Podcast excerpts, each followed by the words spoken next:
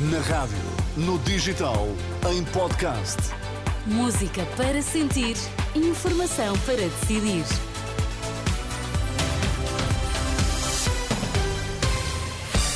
Vamos lá saber então que notícias é que estão em destaque a esta hora. O salário mínimo sobe para os 820 euros já este mês, mas é de contar também com uma subida nos preços. O líder do PSD aposta na criação de riqueza e na descida de impostos na classe média, a sua mensagem que deixa de ano novo aos portugueses. É o maior aumento anual do salário mínimo. A partir deste mês sobe para os 820 euros, significa um acréscimo de 60 euros em relação ao anterior valor. A inflação tem vindo a desacelerar, mas eh, no início do ano há que refazer as contas devido à esperada subida de preços em vários serviços. A habitação continua a pesar no orçamento familiar, as rendas aumentam 7%. Ao contrário do que ocorreu no último ano, não será aplicado qualquer travão à subida do valor das rendas. Em 2024 chega ao fim o IVA zero num cabaz de 46% produtos alimentares considerados essenciais, a DECO admite aumentos na ordem dos 6%, com a reposição do IVA. Vários setores já admitiram agravamento nos preços em produtos como o pão, a carne, as conservas e o azeite. Os principais operadores de telecomunicações já fizeram saber que vão aumentar os preços em linha com a inflação anual.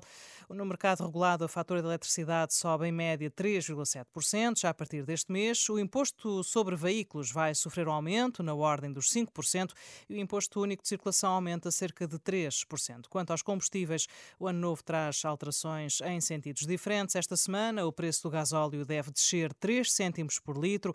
Já no caso da gasolina, espera-se um aumento de meio cêntimo. Primeiro fê-lo na mensagem de Natal. Uma semana depois, na mensagem de Ano Novo, Luís Montenegro repete a ideia. Diz que é a altura de mudar de vida. Em março, há que virar a página. Palavras do líder do PSD. Já em março, temos a possibilidade de mudar de vida. Temos de virar a página deste empobrecimento geral. Num vídeo publicado nas redes sociais, com pouco mais de um minuto, Luís Montenegro diz ser fundamental para essa mudança a criação de riqueza e a descida de impostos da classe média. Temos de mudar de vida. Temos de criar mais riqueza para dar futuro aos nossos jovens. Temos de baixar os impostos para aliviar a nossa classe média. Temos de valorizar as pensões e evitar o abandono e a solidão dos mais idosos. Temos mesmo de mudar de vida o desafio deixado pelo líder do PSD aos portugueses na mensagem de Ano Novo.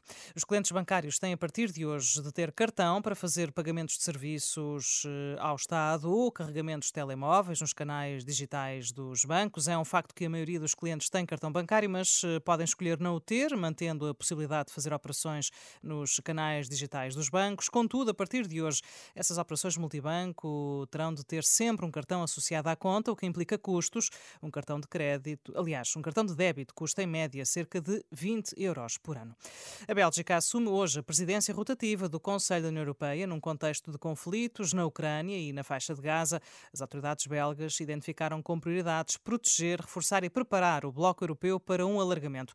Também hoje a Itália assume a presidência rotativa do grupo dos sete países mais industrializados, o G7, com a guerra na Ucrânia e também com a crise no Médio Oriente e a inteligência artificial a serem os principais focos focos de atenção da presidência italiana do G7.